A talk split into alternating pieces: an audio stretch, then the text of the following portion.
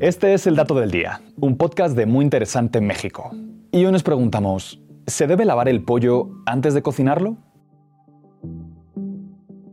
Ya sea para retirar restos de plumas, eliminar bacterias u olores desagradables, esta pregunta quizá sea una de las más polémicas entre los amantes de la cocina. Mientras algunos aseguran que lavar el pollo es necesario, otros creen que puede resultar incluso dañino. Pero los ganadores de esta polémica son estos últimos. Y es que al lavar el pollo antes de cocinarlo, este podría contaminarse con la bacteria Campylobacter, que causa dolor abdominal, diarrea, fiebre, vómito y hasta deshidratación, y que puede llegar a ser bastante peligrosa.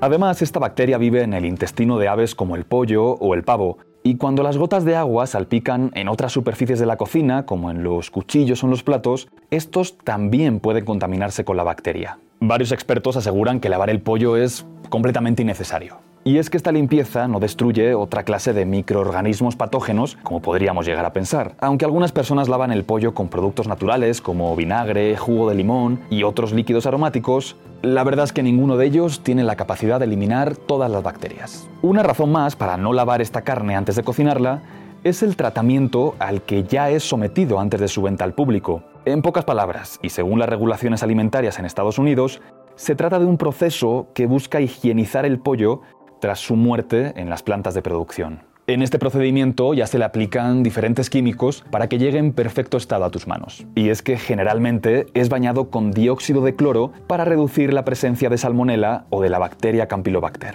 Pero si no estás convencido o convencida del todo, algunos expertos te dan estos consejos. Primero, en lugar de lavar el pollo antes de cocinarlo, la mejor manera de tratar este alimento es lavar tus manos después de manipularlo y antes de tocar cualquier otra superficie de la cocina. Con esto evitarás una probable contaminación. También sugieren cocinar el pollo a una temperatura mínima de 70 grados centígrados para de esta forma eliminar las bacterias. Y sobre todo te recomiendan no dejar el pollo crudo a temperatura ambiente durante demasiado tiempo. Y este fue el dato del día. No olvides suscribirte gratis a nuestro podcast y seguir todos nuestros contenidos en muyinteresante.com.mx. Hasta la próxima.